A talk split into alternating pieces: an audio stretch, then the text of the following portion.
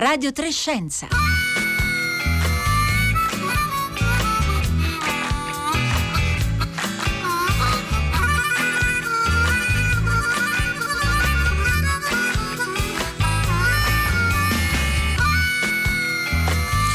Buongiorno da Marco Motta, bentornati all'ascolto di Radio Trescenza in questo lunedì 19 aprile nel quale parleremo di intelligenza artificiale perché l'intelligenza artificiale è già nelle nostre vite, pensiamo agli assistenti vocali, ai sistemi di riconoscimento facciale, agli algoritmi che profilano i nostri gusti, i nostri comportamenti sulle piattaforme digitali, insomma il suo ruolo diventerà eh, sempre più decisivo e centrale nelle nostre società.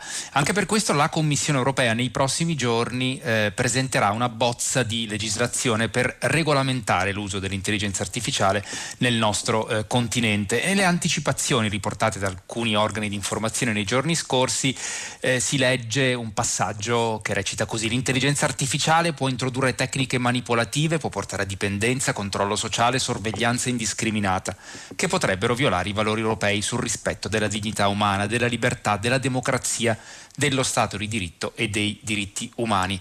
Allora oggi eh, a Radio Trescenza proveremo a capire che cosa significa in concreto provare a disegnare in qualche modo una via europea all'intelligenza artificiale. Lo faremo con due voci eh, molto autorevoli che lavorano proprio nel mondo eh, dell'intelligenza artificiale, riflettono sui suoi impatti sociali eh, ed etici e voi naturalmente come sempre potete scriverci, potete interagire con noi, condividere le vostre riflessioni, i vostri eh, dubbi, le vostre domande al 335 335 5634 296 con un sms o un whatsapp oppure tramite Facebook e Twitter.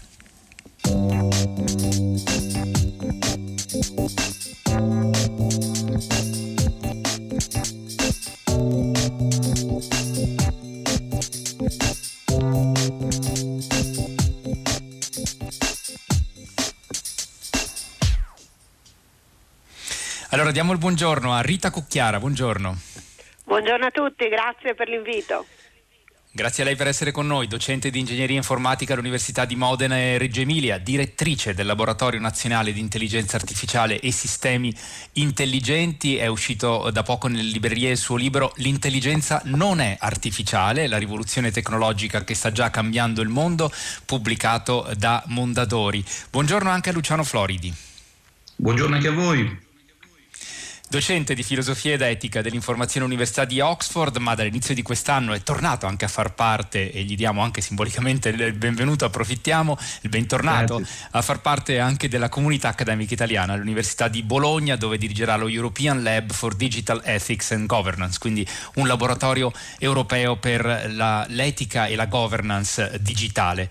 E allora, eh, Luciano Floridi, vorrei partire da lei innanzitutto perché insomma negli scorsi anni lei ha molto collaborato anche con eh, vari eh, organismi europei, a cominciare dalla Commissione europea proprio sui temi eh, del, del, digitale e, e, appunto anche delle, dell'intelligenza artificiale. Insomma, in questi giorni si parla, eh, raccontando di questa bozza di legislazione che verrà presentata nei prossimi giorni, di una terza via europea tra diciamo, l'autoritarismo cinese, pensiamo per esempio all'uso intensivo della sorveglianza col riconoscimento facciale, da una parte e il libero mercato statunitense che ha dato vita alle grandi piattaforme digitali e, e però anche ad alcune storture che ben conosciamo al loro strapotere.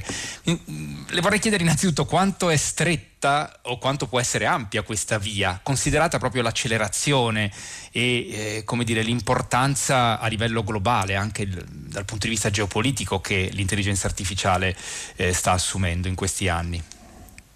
Sì, ottima domanda. E io inizierei a cavarmela uh, dicendo che forse uh, è una questione di quanto sia in salita questa strada piuttosto che uh, stretta o ampia, perché l'Europa sta, abbiamo visto con questa bozza che sta circolando, che tra l'altro ho qui davanti a me, ehm, sta cercando di trovare un modo per um, avere al contempo un mercato flessibile, agile per l'intelligenza artificiale a livello europeo, ma che sia anche rispettoso uh, dei valori e delle regole uh, del nostro uh, sistema. Eh, questa strada è un po' in salita perché richiederà certi costi. Se, eh, per chi ha già visto un po' la bozza, si vede appunto la creazione di nuovi organismi, di nuove forme di um, adattamento al, alla legislazione, di nuovi test, di una certificazione. Insomma, questi sono tutti costi aggiuntivi che credo non ridurranno dire, lo spazio uh, della, dell'applicabilità dell'AI, ma lo renderanno più costoso. Allora a questo punto la domanda uh, finale diventa ma quanto poi avrà modo l'intelligenza artificiale di svilupparsi a livello europeo se i costi saranno diciamo così, eh, piuttosto significativi? Ecco, questo forse eh, credo che sia un po' il costo da pagare per fare le cose fatte bene, le vogliamo fare bene in Europa eticamente ed è un costo che l'etica richiede. E questo naturalmente ci dà eh, l'idea un po', la misura eh, del, della sfida che abbiamo di fronte. E io Rita Cucchiara la vorrei chiamare in causa proprio perché nel suo libro che citavamo, L'intelligenza artificiale, lei invoca proprio un maggiore protagonismo dell'Europa innanzitutto a livello di, di, di ricerca appunto sull'intelligenza artificiale.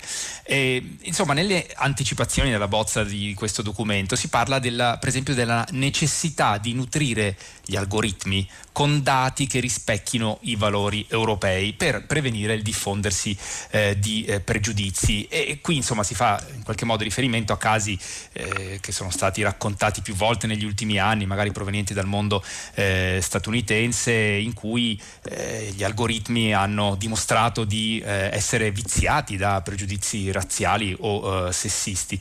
Allora, le chiederei innanzitutto di aiutarci a capire il significato di questa espressione, cioè nutrire gli algoritmi con dati che rispecchino i valori europei. Cosa significa intanto eh, appunto nutrire gli algoritmi con, con i dati? Sì, allora intanto grazie della, della domanda. Eh, in particolare in questo caso ci si riferisce a tutta quella parte dell'intelligenza artificiale che ora si chiama deep learning, cioè la eh, realizzazione di sistemi di apprendimento eh, automatico fatto con reti neurali, con centinaia di milioni di elementi di calcolo molto semplici che adattano i parametri interni con i dati eh, su cui vengono appunto addestrati non è niente di nuovo rispetto a quello che in informatica si studia da decine di anni, ma semplicemente adesso è diventato potente e capace. Quindi, in base alla grande quantità di dati che vengono inseriti da esseri umani che decidono quali dati dare al sistema per ottimizzare i parametri, poi il sistema, il software, impara che cosa fare. Faccio un esempio concreto, altrimenti forse diventa eh, troppo, eh, troppo, teorico, ma se eh, un, un, sistema eh, di supporto alla finanza o supporto all'assicurazione deve decidere di finanziare una proposta per una persona, analizza i dati di questa persona, la sua solubilità, la, le capacità, la, la, sua vita precedente o il tipo di lavoro che ha e decide o dà un supporto alle decisioni degli esseri umani, perché non dovrebbe mai decidere in modo automatico, in base a una storia passata sua e di tantissimi altri utenti e quindi ha imparato dagli, da tutti i dati che aveva su altri potenziali clienti. È ovvio che se questi dati sono sbagliati, parziali, eh, con pregiudizi, noi in inglese diciamo con bias, cioè con dei dati che sono soltanto di parte, eh, magari il sistema darà un contratto, un fido, un'assicurazione soltanto uh, ad un uomo di 50 anni che lavori in un certo tipo di settore, non lo darà eh, ad una donna con quattro figli che magari sta lavorando in un altro ambito. Ho fatto un esempio estremo, ma per dire che è importantissimo che ci sia non tanto una regolamentazione che è fondamentale, ma anche la conoscenza di come funzionano questi algoritmi. Questo però non vuol dire fermare la ricerca e soprattutto fermarne lo sviluppo in Europa. L'ho scritto nel libro, ne parlo con la comunità europea, ne parlo con, nostri, con le nostre istituzioni, è proprio il momento in cui noi non abbiamo ancora perso il treno, dobbiamo rilanciare per produrre un'AI solida, sicura ed affidabile in Italia ed in Europa. Ecco Rita Cucchiara, ma eh, grazie anche di averci fatto l'esempio eh, concreto su cui eh, poi torneremo, però vorrei capire se lei eh, condivide la preoccupazione che sollevava Luciano Floridi sul fatto che eh, tutte le misure che potranno essere prese in conseguenza di questa legislazione, eh, se verrà approvata poi proposta dalla Commissione europea, potrebbe comportare per esempio dei, rischi, dei costi più elevati, diciamo, quindi un mercato globale che è molto molto competitivo con un'accelerazione che lei racconta molto bene anche eh, nel, nel, libro delle tecniche di, di intelligenza artificiale, diventa, può diventare un, un, problema l'aumento dei costi? Mm-hmm. Lei come la vede? Allora, sono assolutamente d'accordo con Luciano Floridi che peraltro saluto e ehm, sono molto d'accordo perché eh, questa regolamentazione che uscirà mercoledì, tra l'altro lo dico a tutti gli ascoltatori, eh, potrà essere seguito online mercoledì alle 17 dove tra l'altro verrà presentato da due italiani, quindi insomma anche un minimo di orgoglio nazionale, da Andrea Renda e da Lucilla Sioli che è la nostra direttore del, del DG Connect della comunità europea. Eh, però questa regolamentazione introduce controlli, gestioni, divisione tra quelle che sono le applicazioni ad alto rischio, che soprattutto riguardano dati sensibili degli esseri umani, ma non solo, dati sulla medicina e dati, come dicevo, sul nostro vivere quotidiano, e, eh, e sistemi a meno rischio. Quindi si richiederà alle aziende che lo producano, ma anche che lo importano, e quindi una regolamentazione che in qualche modo influenzerà anche le grandi aziende, le multinazionali sia americane che asiatiche che vorranno lavorare in, Europa, dovranno creare una particolare regolamentazione. Io credo che questa eh, legislazione avrà lo stesso impatto del GDPR, quindi avrà un impatto molto forte e dobbiamo fare in modo che questo per noi sia un punto di vantaggio e non un punto di fermo e quindi dovremmo essere iperveloci nel creare delle normative e non fare quello che è successo all'inizio col GDPR per cui mh, mm, eh, tutte le volte che noi provavamo a sperimentare qualcosa chiedevamo ma potremmo provare a lavorare con delle telecamere, io mi occupo proprio di questo da vent'anni come, come laboratorio e la risposta era no perché c'è il GDPR, non facciamolo. È il momento in cui grazie a questa regolamentazione noi dobbiamo veramente fare un passo in più grande appello alle nostre istituzioni affinché mettano fondi per la ricerca, per la ricerca industriale, per la ricerca applicata e per lo sviluppo di un'azienda IT fatte in Italia e in Europa. Rita Cocchiara ricordava il GDPR, il regolamento europeo della privacy, entrato in vigore ormai quasi eh, tre anni fa, nel maggio del 2018, e che è diventato eh, appunto uno strumento di, di, protezione della privacy rispetto all'invasività appunto poi di, eh, eh di, magari strumenti delle piattaforme eh, tecnologiche, e però naturalmente ci sono eh, dei fattori di cui tenere conto, di eventuali tensioni appunto con le, le libertà di, di ricerca. Però Luciano Floridi Insomma, eh, abbiamo questa esperienza di questi quasi tre anni di applicazione del, del, GDPR che ci aiutano anche forse a prendere le misure rispetto agli effetti che hanno delle, ehm, delle legislazioni che pongono dei limiti rispetto al turbolento sviluppo diciamo, eh, della tecnologia. E, tornando alla questione proprio del, eh, de, appunto del, della bozza in discussione della legislazione europea e, il discorso che, che, toccavamo poco fa con Rita Cucchiara sull'idea eh, di nutrire gli algoritmi con dei eh, dati che si erano in qualche maniera ispirati ai valori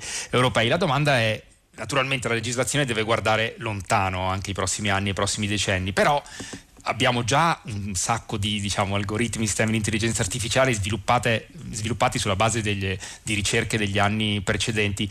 E, come, come, ci regoleremo rispetto a questi? Li, li metteremo al bando? Si possono adottare correttivi in qualche maniera?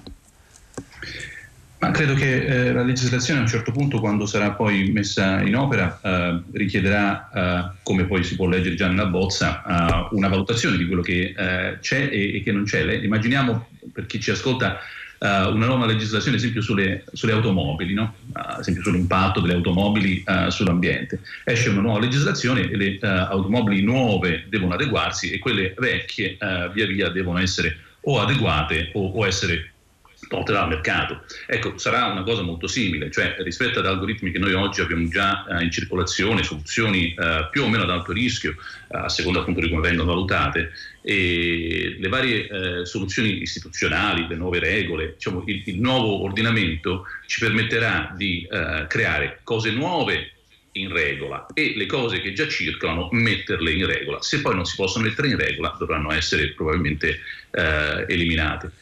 C'è anche, eh, come diceva giustamente eh, Rita, un, una, una, questione di uh, flessibilità. Credo che il documento, almeno come quello che abbiamo visto, uh, su questo uh, metta un enorme accento. Cioè, c'è molta preoccupazione, nel senso buono, di assicurarsi che ci sia questo bilanciamento tra uh, valutazione dei rischi, uh, ma anche uh, incentivazione dell'innovazione, quindi delle applicazioni. In realtà poi giustamente noi siamo un po' preoccupati dalle cose che vanno male, ma il documento si apre ad esempio con una notevole diciamo, accento su tutte le cose buone che possono avvenire attraverso questa tecnologia che sicuramente di suo è una tecnologia che può far bene sia alla società sia all'ambiente. Tanto per fare un esempio c'è questo um, riferimento ai cosiddetti uh, diciamo, uh, sandbox, che sono diciamo, l'idea è che si può andare a giocare in alcuni contesti con l'intelligenza artificiale uh, senza dover rischiare, un po' come se giocasse con la sabbia da bambini con secchiello e paletta, e si creano delle, delle, zone speciali in cui, eh, come già la regolamentazione sta indicando, si può uh, sperimentare senza dover correre alcun rischio. Queste sono cose che abbiamo imparato anche dal GDPR. Forse un'ultima battuta che vale la pena appunto per collegare quello che lei giustamente diceva, il GDPR a questa nuova regolamentazione. La filosofia di fondo è molto simile, cioè eh, c'è un'attenzione ai rischi, quindi eh, non tanto uh, al, ad altri elementi, come ad esempio l'innovazione a tutti i costi, ma soprattutto quali sono i rischi da evitare, e una questione non geografica, cioè questa regolamentazione come il GDPR si applicherà a chiunque eh, voglia utilizzare l'intelligenza artificiale in Europa, ma non soltanto se si è in Europa, quindi dall'azienda cinese, all'azienda americana o azienda, se volete, uh, sudcoreana, giapponese e così via, uh, se uh, l'intelligenza artificiale che sviluppano si applica in Europa, le regole si applicheranno anche a loro.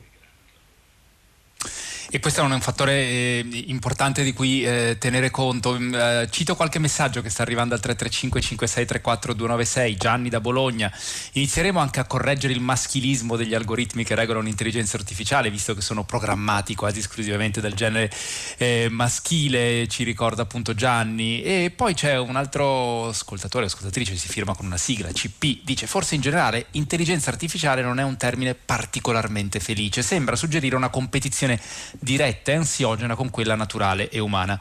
Verità Cucchiara, nel suo libro lei insomma, porta molti argomenti proprio per smontare quest'idea del, di un'intelligenza artificiale separata, no? un po' lo slogan è l'intelligenza artificiale siamo noi, proprio per il, eh, il, fattore che sottolineava prima del fatto che siamo noi poi a nutrire eh, diciamo, gli algoritmi e, e i sistemi.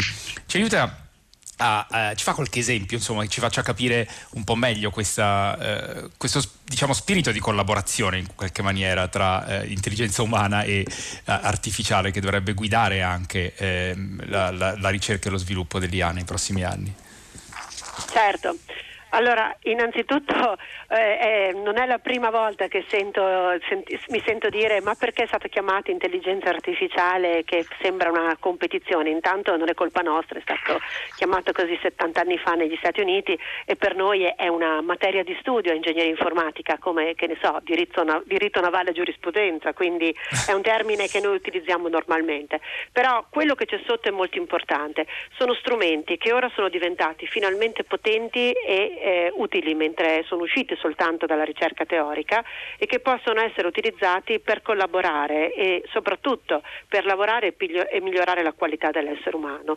Faccio un, un esempio ovvio sull'intelligenza collaborativa, nasce nel mondo industriale della robotica, eh, i robot che adesso hanno all'interno degli strumenti cognitivi che sono in grado di riconoscere degli oggetti da prendere o che al contrario sono in grado di riconoscere se ci sono vicino delle persone e non fare loro del male, sono degli strumenti co- collaborativi, ma che devono essere sempre di più alimentati da un'intelligenza collaborativa, cioè dal fatto di poter imparare cosa fare e cosa non fare dall'esperienza umana.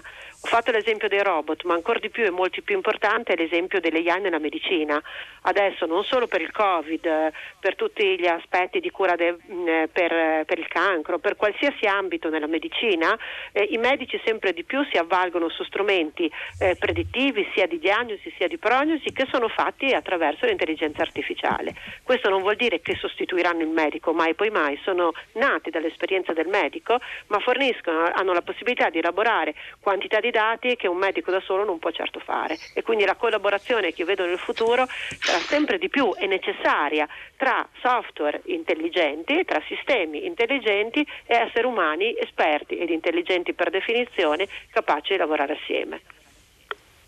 Questo ci dà una visione più eh, diciamo umana di, eh, di, certo immaginario che circonda l'intelligenza artificiale. Però Luciano Floridi vorrei tornare sul, ehm, diciamo, sugli aspetti di eh, qualche maniera rischi eh, o potenziali eh, di, di, di, un uso eh, pervasivo, non corretto dell'intelligenza artificiale, perché si dice che nella, mh, in questa bozza di legislazione per esempio saranno vietati i cosiddetti sistemi di social scoring, cioè diciamo chiamiamolo di classificazione sociale come se sembra che si stia cercando di fare eh, in, in, Cina per classificare, dare un rating, una, appunto, eh, una classifica ai comportamenti dei cittadini, così come ad alcune forme di algoritmi predittivi, per esempio nel rischio di eh, commettere reati, insomma un po' di scenari distopici visti eh, da, dal nostro continente. Però anche per rispondere alla domanda che pone molto semplice ma eh, giusta eh, Amerea, ma i valori europei quali sono? Eh, nel momento in cui pensiamo ai casi concreti, ne citava prima per esempio Rita Cucchiara, ehm, quando non lo so, c'è una, un cliente che vuole chiedere accesso al credito e ci sono questi eh, algoritmi che giudicano insomma, la sua affidabilità, oppure abbiamo letto di eh, so, profilazione sociale per la scelta e l'accesso a istituti scolastici, dov'è che si pone il confine? Eh, cioè i, i, nostri valori eh, condivisi in Europa, dove potranno porre il confine tra quelli che magari giudichiamo scenari distopici e un uso eh, che però insomma può essere eh, anche un po' rischioso eh, di, di, appunto per esempio di profilazione sociale. Sì, eh, giustamente ha detto molto bene anche la domanda, anche eh, poi sono in perfetto oh, accordo con quanto diceva Rita, diciamo che la traduzione, che quello che stava dicendo Rita in linea con la sua domanda, Uh, significa porre la responsabilità umana al centro e non quindi delegare sia in versione tecnica sia in versione legislativa alla tecnologia decisioni che poi noi non possiamo più uh, fermare o aggiustare in corso. Uh, ci sono, come tutte le tecnologie molto potenti, uh, ci sono appunto dei rischi che noi corriamo nello sviluppare queste strumentazioni, ci mancherebbe, cioè, e questi sono i rischi che questa legislazione uh, mette a fuoco anche in termini di um, evitare fin dall'inizio appunto una, una tecnologia che diciamo, fa un lavoro sbagliato quando Uh, anzitutto, ad esempio, uh, controlla e poi cerca di capire che cosa può fare con i dati acquisiti dal controllo. Allora, le immagini, appunto, uh, quelle che sono una delle tecnologie eh, molto criticate nel documento, che è quella della, del riconoscimento facciale. Ecco, avere un riconoscimento facciale di massa in tutti i luoghi soltanto nel dubbio che in questo modo si possa magari prevenire qualche eh, crimine. Ecco, questo non è il modo in cui noi in Europa concepiamo il rapporto tra individuo e società. Noi vogliamo proteggere l'individuo e la società al contempo. Non sacrifichiamo l'individuo per il bene della società a tutti i costi. Allora, da questo punto di vista, eh, la domanda, diciamo, quali sono la, l'Europa, che differenza fa? Ma noi mettiamo al centro uh, di tutto quello che uh, avviene nei confronti della legge dell'etica la dignità umana.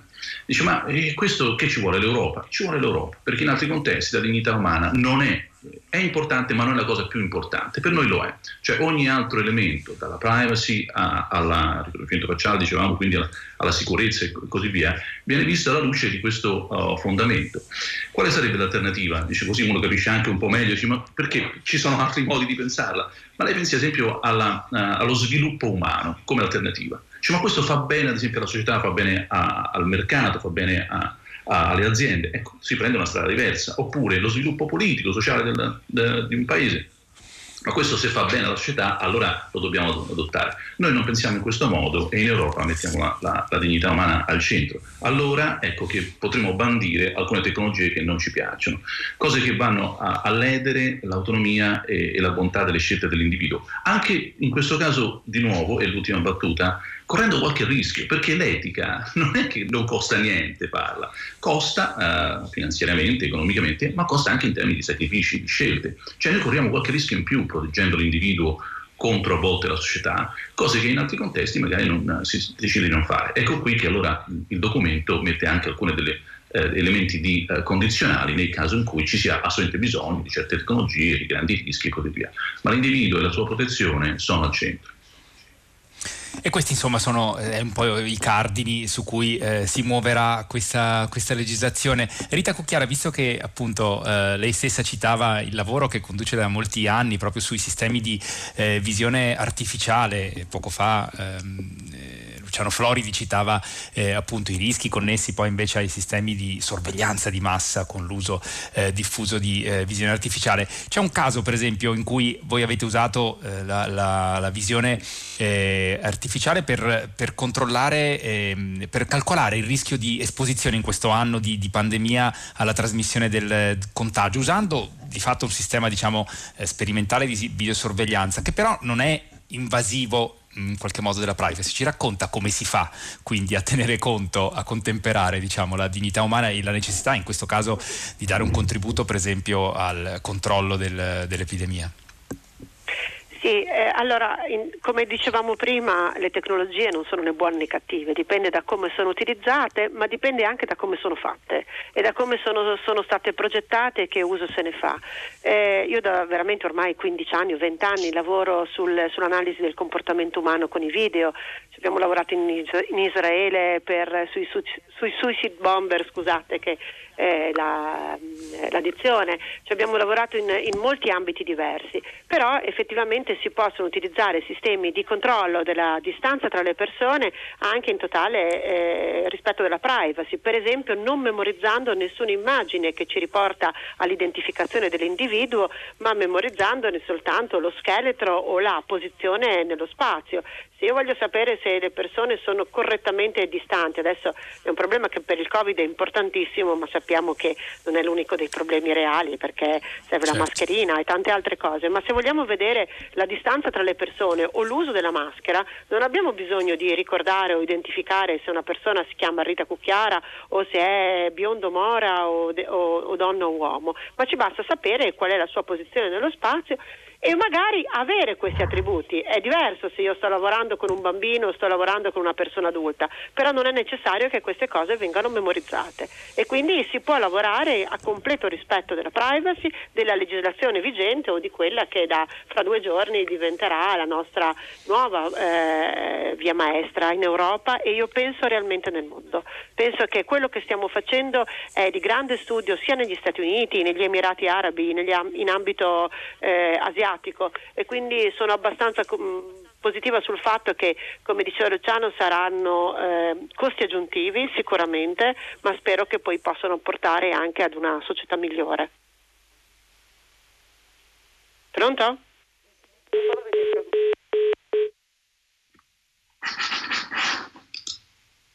Eh,